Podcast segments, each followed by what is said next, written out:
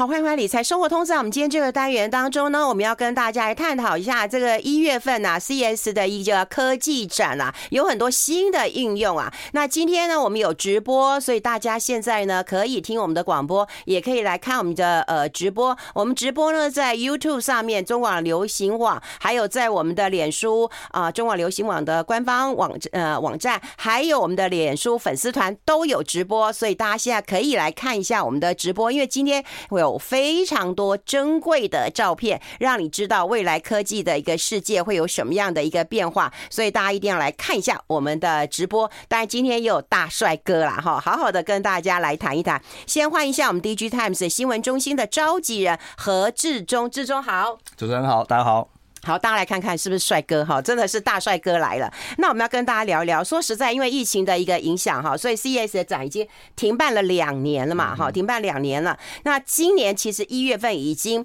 啊举办过了，好，这是一个消费性的一个电子展，所以有很多人也很关注啊，就是说到底有哪一些的焦点好，或哪些的重点，先跟我们分析一下好不好？好的，嗯，其实这个 CES 大展啊，其实在这个疫情期间，它除了这个呃二零二一年是全线上展览之外，其实二零二二年它其实也有展，只是它是虚实整合，所以就是一半是线上，然后一半是实体哦。那到了二零二三年的 CES 还真的恢复说是这个实体的这个一个展览，就是有很多的这个来自全球的这些，啊，我喜欢实体的，他们才跑去参展哦。嗯，这个其实就跟我们现在最近渐渐解封的台湾一样，就是其实像最近其实我们产业线记者还蛮忙碌的，开始飞了。没错，就是不但开始出差，然后可能台湾的这些厂商老板们就是想要找大家一起吃个饭啊，聚一聚，聊一聊，就是聊聊看说今年的这个产业景气哦。其实我们也还是知道说，其实实体办这个展览，或者实体就是碰到这个老板采访，还是比较有人性、有温度一点。就是当然，你可以观察他讲的是真的还是假的，没错，还可以就是凑过去偷偷问他说：“哎，这个是不是有一些什么新的梗可以私下跟我们聊一聊的？”那以往可能在办展的时候，如果是这个线上展，就是他可能放一段影片。然后放完可能就，就单向的嘛，就你就看你就接受。对对对对对，那可能这个展起来，我们大家看起来就是比较没有 feel 啦，就是会觉得说，哎、嗯，这都是线上的一些影片而已，没有看到实际的东西。那我们回到其实这个一月初刚结束的这个 CES 二零二三呢，其实有大概有六大看点哦。对，那第一个，对我先念一下，这个听起来大家可能会觉得说，哎，好像离我们生活很远啊，很冷僻。但是大家听听看，第一个是所谓的这个数位运输科技，第二个是数位医疗服务。Web 三点零、元宇宙、永续科技跟人类安全，听起来是不是觉得有点艰涩？对，我觉得，我觉得我好想待会看你给我那些照片。是是是是是。不过等一下，我们就有一些非常珍贵的照片跟大家做一个分享。不过六大的，这离我们好远的感觉。对啊，对啊，对。不过其实经过我们这个电子时报的同仁，不管是实地的采访啊，或是针对厂商发表了一些资料的观察哦，我发现其实这次 CES 大展当中的新科技，其实很强调从新出发哦，这个心情的新，他把这个东西，把这些科技新技术，就是稍微有点给它串联起来的感觉。在稍后的科技亮点当中呢，我会稍微再提到一下。好，所以看到那六个呃重点跟人是有关的，所以又有一种宇宙观，又有一点社会观，感觉上又有一点跟生活其实是接触的。是是是。我们先看一下这个实体展这个规模，其实好呃，我们统计大概今年是有大概十一万人去参加哦，其实多的规模其实蛮不小的哦。不过其实在疫情之前的那一年是有十七万人，所以其实这个 CES 大展对这个全球科技业界来说算是一个蛮重要、蛮指标性的一个一个展会哦。当初其实有四千多家去。参展。那哇，对，今年大概是三千多家，其实这个规模还是有稍微小一点点。那以前 CES 其实有像三星，嗯，啊，像 Sony，可能宏基、华硕，这个我们台湾之光的这些知名的这个电子品牌有去。那可能通常展的东西是像这个智慧电视啊，这个家电啊，然后像笔电啊等等这样子的东西哦。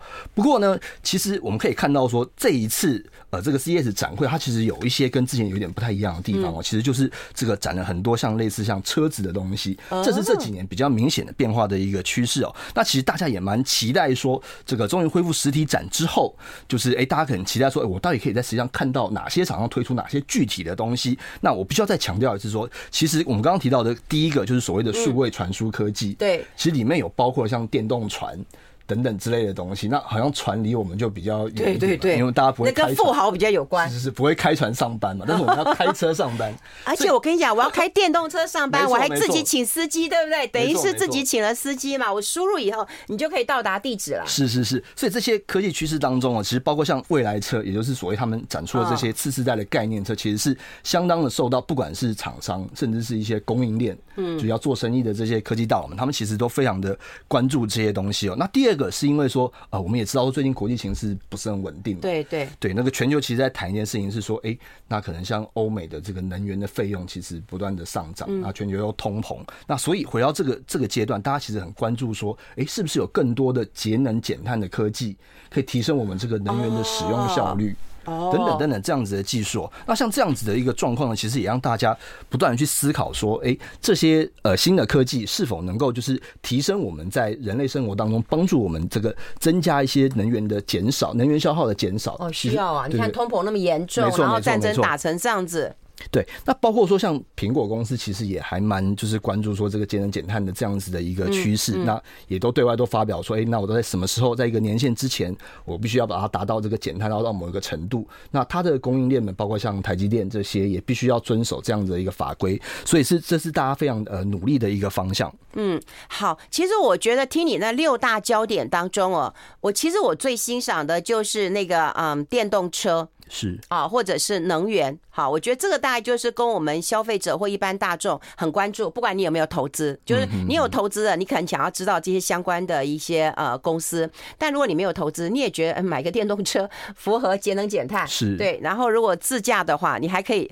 有一个司机，对不对？多幸福的一件事情啊！所以这一次有人说，今年的消费性的电子展，这 CES 已经是一个另类的科技车展了。是是，你认同吗？认同认同。其实这几年的重点已经渐渐的往这个方向去去倾斜了。嗯，好，我们让大家先来。看一台车好不好？好的，大家等很久哦，你看多漂亮！没错，没错，没错。我跟你讲，大家现在一定要来看一下我们的直播哈，就直播有照片，所以我常讲，就是说我们当然广播为主，可是直播的可以让大家可以看到一些图片，或者是有一些资料，像我们看到。这台车也太炫了吧！是是是，跟那个玉芬姐解说一下，其实这一次的这个 CES 二零二三当中啊，它的汽车专区其实有两百多家厂商参加，其实蛮多的哦。这个各家车厂都推出一些很酷炫的新的概念车。那未来车这件事情绝对是这几年来大展的一个重点哦。那因为现在很多的高科技都要整合到车子里面。我们要进广告，我们要先进一下广告，我们先休息一下。I like 好，欢迎回来，理财生活通，我是夏云芬，在我旁边的是我们 DigiTimes 新闻中心的召集人何志忠了哈。我们今天要跟大家来分享一下最新的科技应用发展。那么今天有呃这个召集人何志忠，那么清楚的跟大家来做一个解析，还有图片可以跟大家做一个分享，所以大家可以上我们上 YT 啊、呃，可以上我们中广流行网的官网，也可以上我们理财生活通的啊、呃、脸书直播，我们三个地方都有直播，大家可以同步的来看一看。好，我们先来看一下我们刚刚的 BMW 的车。其实，在广告时间有稍微透露一下，说它会变色。是是是是是。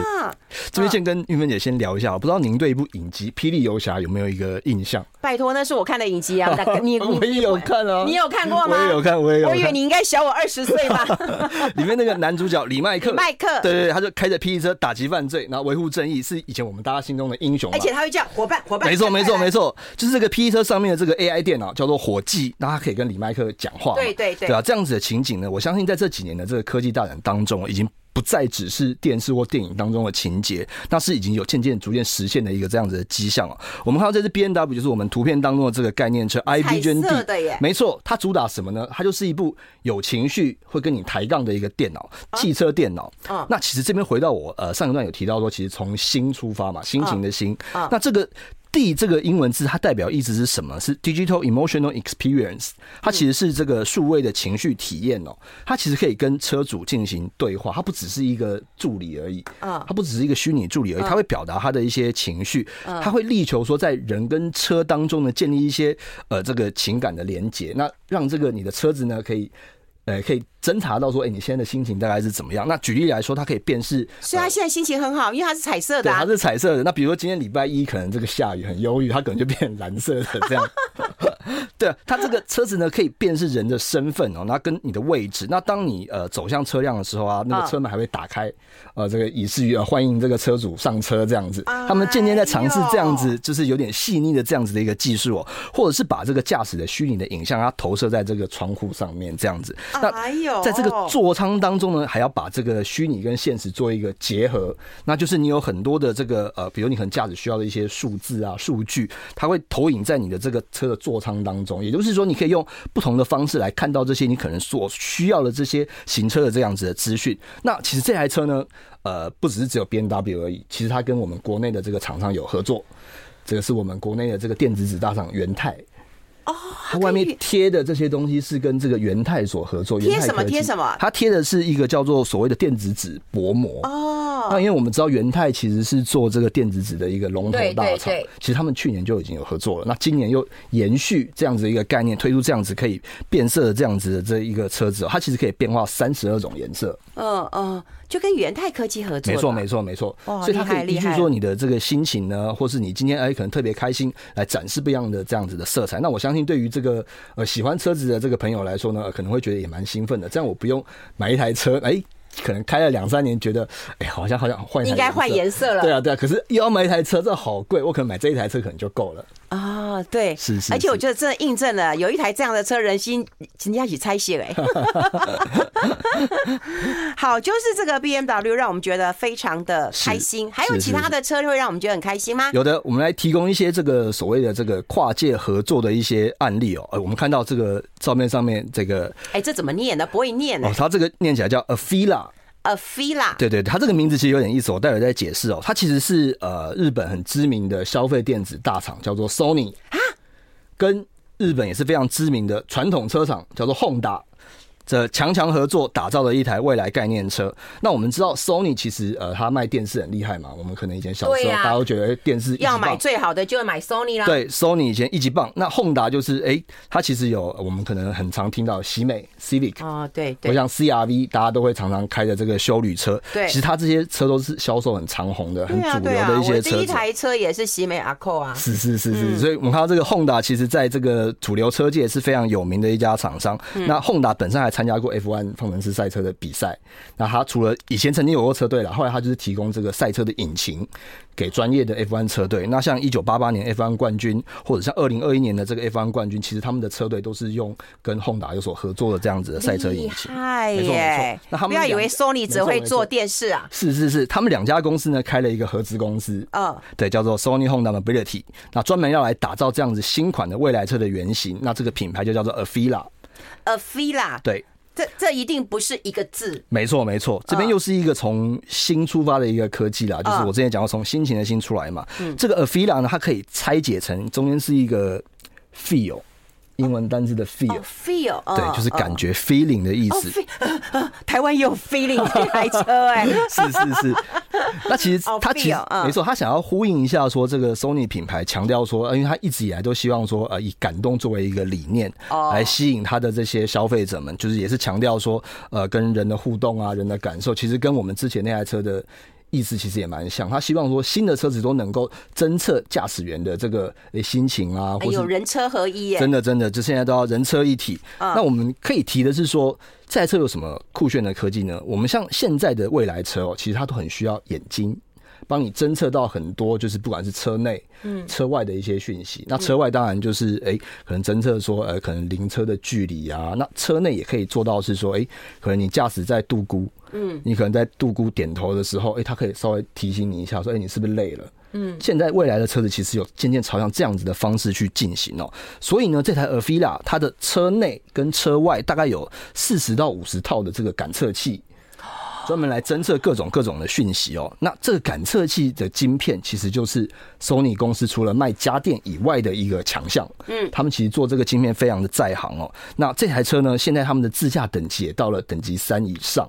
这是他们未来努力的一个的等级，对对，未来努力的一个目标。那像这台，它这台车其实是一个圆形的概念车，嗯，它其实希望的目标是说，把很多很多的科技跟技术都绑在里面，就跟霹雳车一样，嗯，有很多最新的技术，包括像美国这个 IC 设计的这个龙头大厂高通的晶片也用在里面。那这个晶片用在它的这个数位，那不能用台积电的吗？高通的晶片是台积电做的。哦，重点重点重点是是是，高通的晶片是台积电做的。哦，那在概念车当中呢，也把 Sony 的强项是影音娱乐系统嘛，也绑进来。比如说，它这个车上你可以呃，可以拿来看电视，可以拿来接收很多不当不一样的这样子的资讯的娱乐讯息，也可以拿来玩这个很呃很高级的这个电玩游戏，就是电玩大作。因为索尼自己也有也有出游戏机嘛，它把这些系统都绑在一起，所以其实一台车上面可以提供的娱乐体验变得非常非常的多。哎，真的各大车厂哦，真的是精锐尽出了。是是是是是。什么时候可以下单呢？什么时候可以来一台了？我们很关心哦。我们要先休息一下，进一下广告。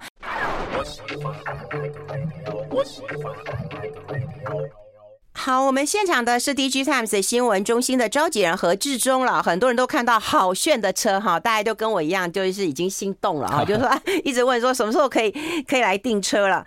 刚刚志忠有讲，大概二零二五年、二零二六。对，其实现在这些概念车的上市的时间哦，普遍已经压在大概二零二五到二零二六年左右啊。但是其其实。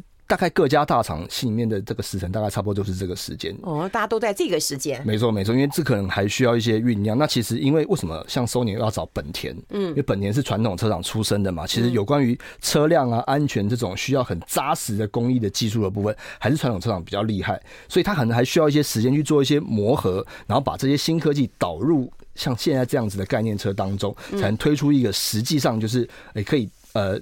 呃，让大家觉得安全然后又酷炫这样子的一个产品哦。哎，那那个那个红海集团跟那个 M I H 那个联盟呢？是他们在 C S 这次也有蛮庞大的，对，有蛮庞大的参展哦。其实他们的摊位还算蛮明显的哦。是是是。那有没有受到大家的一个重视啊？说实在的，我还蛮希望。没错没错，这个。鸿海集团跟 MH 联盟其实持续是我们的台湾之光，其实有很多的国际媒体在现场，就是专门就是抓着他们要问他们未来的一些布局的状况。嗯，所以代表说，其实呃世界上也是蛮期待说鸿海集团能够他们的 MH 平台可以替这个新的这个电动车未来车这样的一个市场带来怎么样的一个变化。嗯，台湾是有本事的。哎，这张图是什么？好可爱哟！对啊，他们这张图好可爱。旁边最旁边那个就是霹雳车。哪一个啊？对，我看到了。没错，没错，他们就是做一个对照啦，就是把这个 P E 车也拿出来，因为它就是一个概念嘛。嗯。以前好像是对，以前好像是这个电视电影里面的东西，那把它拉出来。我们像现在有很多的厂商就开始来做一些呃这个新创的这个未来车，那希望可以达到像以前的 P E 车这样子的一个概念。啊，对啊。那红海这一次其实在这个 C S 大展当中啊，他们的 M H 平台其实带来他们三款这个联盟的这个车款。那第二个，第一个是这个商用的皮卡车。嗯。那第二个是跟他们跟一个美国新创的这个车厂有做的一款车款呢，那第三一个很特别是农用的工具车啊，工具车。对，其实他们的这个触角还蛮广泛的，什么东西都想做。那在 CES 的现场呢，其实有很多国际媒体啊，包括还有像有兴趣的一些厂商，其实也在询问说，哎，红海集团，你们的未来的这个计划会是有哪些？你们在未来车的布局也要跟哪些的业者去合作，然后去打造他们未来的、他们理想当中的一个未来车王国？其实这个都是其实各界各家媒体都很关注的一件事情。嗯，那其实这一次 MIH 第一个宣布一件很重要的事情，他们跟这个 AI 晶片的这个龙头，嗯，NVIDIA。要策略合作，嗯，那导入这个 NVIDIA 的这个生态系统，他们其实有做一系列这个关于车用晶片的一些生态体系。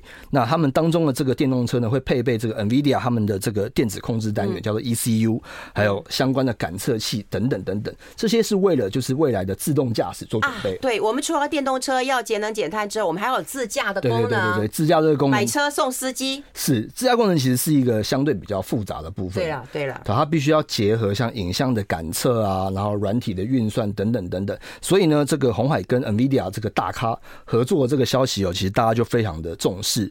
那第二个重点呢，其实就是红海要在美国 Ohio 要建立这个创新的基地，然后让供应链的伙伴可以一起进去嘛，那就近支援一些这个 OEM 的这个车厂，嗯，那加速合作跟创新的脚步。那 NH 这个平台呢，它也就是会借重，因为其实他们算是红海集团所下面所推广的，他们会。借重这个创始成员这个鸿海集团的一些资源，然后因为他们在美国制造有一些量能体系嘛，那从开发设计到生产的这个产业链，他们会做一个互补、互相的合作，不断持续的这样壮大。那这个 MH 联盟的执行长郑显通怎么讲呢？他说，MH 不仅是开放 EV 平台的推动者，也将会是供应链的专家哦。他会采取把全球的供应链都要带入北美的策略，那争取一个产业变化的一个新机会。哦，就等于说这边如果通行的话，它就可以像一个模组一样带过去做了。没错，没错，这其实就是像现在大家都很关注说供应链的对对分工的这样的一个趋势嘛。以前可能这个供应链是在世界工厂全球分工，现在都大家自己做自己做。对对，现在就是各个区域都要有，对，大家都想要来。哎，像台积电去了美国啊，谁谁去了美国啊，就是要分开，这是一个新的一个世界趋势。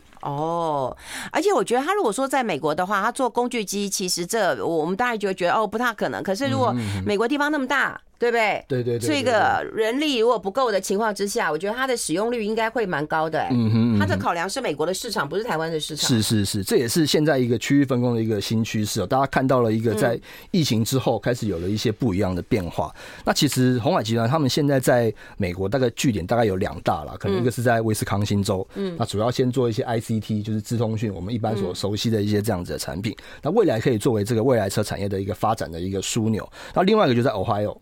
那会做一些这个商用的这个皮卡啊，商用的一些车子等等。那其实他们所追求的东西就是说，其实呃，这个未来车这个概念哦，其实刚刚也跟这个运芬姐有聊到说，为什么大家觉得说，哎，Tesla 电动车是一个机会？嗯，其实以前的传统车厂是相对的，就是工艺是非常的，呃，就是经过很长一段时间的酝酿，对，他们的工艺也相对是比较。保守的，对对，你这个后进的叶子很不容易切入这个车用的供应链当中。可是这个未来车的这个世界呢，其实它打破了一些以往的一些门槛哦，它其实没有了这个所谓的燃油系统嘛，它改成这个三电系统。对，这个时候就是台湾厂商的一些机会。所以郑显忠他们才会觉得说，像现在这样子的模式，可以打破以往这个汽车产业阶层非常分明的一个这样子的一个 business model，它要加速创新，就是一个电子的一个模组放进去，车子就能跑了。是是是，因为以往都一层一层。卡关的非常紧，那个认证一次可能五到十年，对对。对啊。那你如果你是这个比较小的厂商，其实不容易。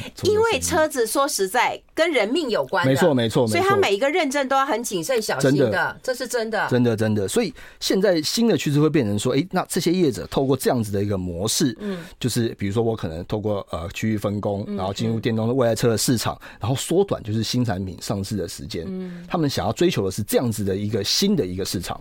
哦，好令人振奋了，也让人好期待这个红海啊。那接下来我们是要跟大家来分享一下，也就是除了科技车之外啦，那么还有一些呃生活上的亮点跟医疗上面的亮点啊。光看到这些图片，我都觉得好可爱哦。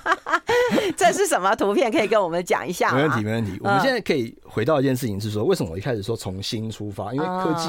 都是来自于人性嘛。嗯，嗯，我们如果科技就是冷冰冰的，大家都觉得哎呀没有感情，没有温度。嗯，那现在的状况就是要把这些新的这些技术用在我们的生活应用当中。嗯，像现在这个这个机器人呢，我觉得这个对大家来说也是一个非常有趣的一个应用啊。它长得好可爱呀。没错，它是一个专门拿来做饮料的饮料机器人，它可以支援我们最夯的这个手摇功能。我们一般都要买手摇饮。没错，没错，没错。哎，它比那个机器手背这样子可爱多了。真的，真的。而且它很像一个电影的男主角哎。是是是是是，这是一个美国机械业者所推出的一个新产品哦。虽然说一开始它是做这个 B to B，但我相信之后会有很多的不同的应用哦。那好，好，不好意思，我们广播要先进一下广告。I like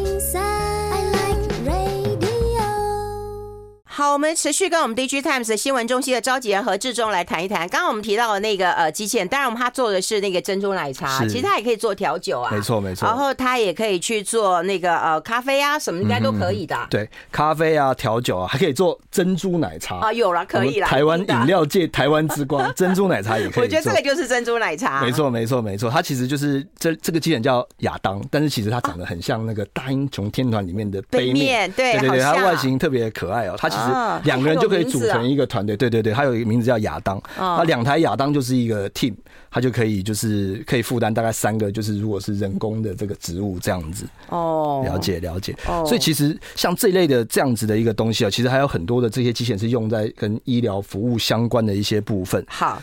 那下一个呢？下一张照片让我觉得非常的惊讶。是是是，嗯、这个这个新的技术呢，其实帮你每日追踪这个你的尿液的健康，那你人不用到医院去。这不就马桶吗？它就马桶，对不对？对，它其实就是把一个感测器，就是像贴片一样的东西，就是装在马桶上面。嗯、那它其实就我们都贴清洁剂，对，那或者芳香剂，不用这个采集品啊，或者你还要等这个报告出来。它只要就是你每次上厕所的时候，它就会把少量你的这个尿液就是收集起来，然后送到这个机器当中，它可以追踪说里面的一些成分的变化啊，然后连线你的手机或电脑，分析你的身体健康的状况，健不健康，对不对？对对对对对，做一些基础的一些资料的一些追踪跟分析。对，因为现在网络上都很流行，就是说去看看你的尿到底是清澈的还是啊这个哈，或者有没有起泡泡的或怎么样的哈。那事实上到底科不科学呢？就是你每天收集，然后上传资讯，那也许后端就会有呃医生的判读。没错没错，那其实这些东西都联动到说，这些是终端的一些应用嘛。那连到说，哎，那我云端是不是也有 AI 晶片的一些运算？所以其实很多的这个晶片大咖也在想说，我如何把这些珍贵的这些医疗的资讯或者是影像做一个整合性的处理。所以它需要这个特别高阶、高算力的 AI 晶片在背后当做这一切的一些基础。那我们借由这样子的东西呢，比如说它可能在马桶上面，或者是在一些其他的地方，我们一般的民众不用去医院，但是这些资料可以上传到云端，然后借由这些呃技术上面的一些交流，然后判使得这些资讯有做出一些有效的判读，提供给我们这个使用者。你可以大概知道说，哎，如果我只是做一个比较基础的一个检测的话，我可以知道一些比较基本的资料，不用跑去医院去跟人家人挤人，或是可能会有群聚的风险。好，那下一个呃，这个这个照片啊。这好像一个很漂亮的情境灯光一样，哎，这是什么？这是一个配药机哦。其实，呃，它这个其实可以呃使用出来，像是一个呃兼具这个时尚跟实用的这样子一个东西。其实它就是提醒说，呃，如果我是一个慢性病患者，我可能每天都需要呃吃药，可是我可能会忘记。对，我也会忘记。我这个盒子，我就要先记得我今天有没有空下来耶。是是是是是。所以其实它就是借由科技的力量去提醒你。那这是怎么样提醒我？如果我可能没吃，或者我重复吃了，它可能就会 alarm，是不是？对对对，它会把你呃平常这个你服药的这个周期跟就我们可能医生一开始会给你诊断嘛，比如说可能一天吃三次，嗯，吃什么什么。那如果你把这个资料就是输入进去，它就会定时的提醒你说，哎，时间到了，你该应该要吃什么药，你不要漏掉。然后做出一个提醒，然后他可能会做出一些呃配送，就是呃分配了，就是把你该吃的东西就是记录，然后分配下来。你这样你自己不用花很多很多的心力，一直不断的去想说，哎，我今天吃了哪些什么，然后可能忘了吃哪些什么。他就是因为有人早中午晚上吃的药不一样，对，可能还会不太一样，所以他就是记录你这样子的一个这样子的一个模式，去帮你提醒你做出这样子的一个状况。他可能就叫你下晕饭吃药了，然后你就去吃完了，然后他就说乖，然后就放回去。好，这是配药机，好漂亮啊！是是是，真的觉得好漂亮。其实我们看到这些国际的这些新创公司有一个很大的特色，他们其实在美感的部分其实是对比较厉害，也不能说比较厉害，他们可能有比较不一样的这个感触，所以设计出来的东西都会比较看起来，哎，可能看起来很有未来感啊，很有时尚感这样子的感觉。哦，好，还有一个，这什么啊？哦，这个就是也是一个新创业者做的。这个有点像是一个人工的这个视网膜，嗯，对。那这个东西呢，其实是一个新款的这个电子眼，它其实标榜的是说，哎，如果你这个视力上面有一些障碍的这样子的使用者啊，也许你可能重见光明不是梦，它可能打造一个这样子的一个，就是你看不见的人可以重新。没错没错。那因为其实这个它其实专门就是为这个视力受损的这个朋友去开发的，那可以把感受到这感知到的光转成讯号，然后再传送给大脑。当然，我相信这个东西是一个初步阶段，对，它可能。透过一些可能扩增实境 AR 的方式，哦，对，试图的提供说，可能你呃，你可能视力不是完全的丧失，你可能只看到一点点，可是它借由这样子的东西去强化。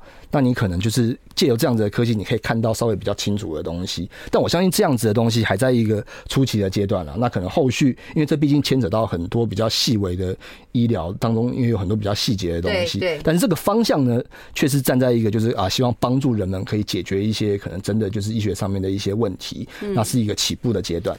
就一个人工视网膜的概念。哇，你看，就从医疗上面，还有在我们日常生活当中，都处处可以看到这次消费性电子展的一些趋势。不过回过头来，我们只有一点点的时间啊，请志忠跟大家来谈一谈。也就是说，那我们谈现在，那是不是红海啊，或者是其他的一些公司，我们可以留意一下，他们现在可能会受惠这样的一个消费性的电子展之后，可以延伸出来一些商机呢？好的，好的。嗯，其实我相信，其实大家很关注说今年的景气。对，其实景气一开局其实不太好，可是股市又还不错。对，股市好像看起来还不错，可是像我们访谈一些实际上这些厂商大老板，他们其实看的比较保守一点，因为其实过往两年，因为这个好像半导体产业好了，其实是一个供不应求，嗯，缺货涨价，但是就是重复下单。到了今年，哎呀，这个去年下半开始了，其实大家发现到，哎呀，库存很高，所以其实大家都在讲说，哎，去化库存，去化库存。可是呢，尽管在这样子的这样子的一个趋势之下，我们看到有些科技的趋势是非常非常明确。第一个就是未来车。那未来车其实很大一部分是电动车嘛，对对，所以呢，跟电动车有关的功率半导体、电子电力半导体非常受到重视。除了红海之外，非常受到重视。其实红海也在做这件事情，哦，他们就在透过他们底下的布局，哎，去找一些说，哎，我如何发展所谓的，比如像第三类半导体啦，功率半导体，功率半导体，第三类第三类半导体，听过听过，没错没错。那像这些公司，比如说像呃做整流二极体，可能 Silicon 起家的有谁呢？比如像台办强茂。那甚至是背后有一些集团撑腰的，像德维背后是这个达尔集团，哦，鹏程背后是环球金跟中美金集团，他们都打一个集团战的方式来推广，说这些元件打入所谓的车用市场里面。那虽然说他们每一家的产品比重不见得全部都在车子这边了，因为其实这一块国际大厂其实的势力蛮庞大的。可是呢，其实这些台湾公司都非常努力往车用这个方向去前进，他们可能会打入所谓的 Tesla 的供应链，打入红海的供应链，这个是大家非常关注的一个部分。嗯嗯，哎，那。另外就是有一些可能光学啊，什么呃，可能也有关系吧，因为这需要很多镜头吧。没错没错，像我们刚刚有提到说，这个所谓的自动驾驶，嗯，需要很多很多的 sensor 对感测器。Et 那这感测器晶片呢，虽然说也是国际厂商比较强，但是台湾还是有很多厂商做他们的这个代工，半导体的代工。比如说啊，对啊，投片台积电，嗯，然后封测早上日月光，测试早上晶圆店等等等等之类的，所以变成说这些国际大厂他们往车用这个方向走，他们同时也把这些东西委外出来给我们台湾的这些半导体供应链。所以呢，有些台湾的厂商还是能够就是呃，就是在这样的商机当中占取一席之地。那车用的 IC 也是越来越多，车用的 IC 因为种类也很多，对，好多，没错，所以他们需要一些封装的一些原材料，比如像长华、顺德、界林，他们这样子的封装的原材料，其实就是供给这些国际客户，比如说像呃恩智浦啦、英飞凌这种国际大厂，他们其实他们供应链之一。那当这些国际半导体大厂的这个市况不错的时候，其实像现在消费电子相关的，其实都是。比较往下的，但是车用的晶片呢，还是相对是比较供不应求，所以变成说这些客户跟他们的供应链，在现在这个阶段，相对他们的营运也是比较稳健的。哦，好，了解了解。今天非常谢谢我们 DigiTimes 新闻中心的召集人何志忠到我们的节目现场跟大家做一个分享，谢谢大家的收看，谢谢，拜拜，拜拜。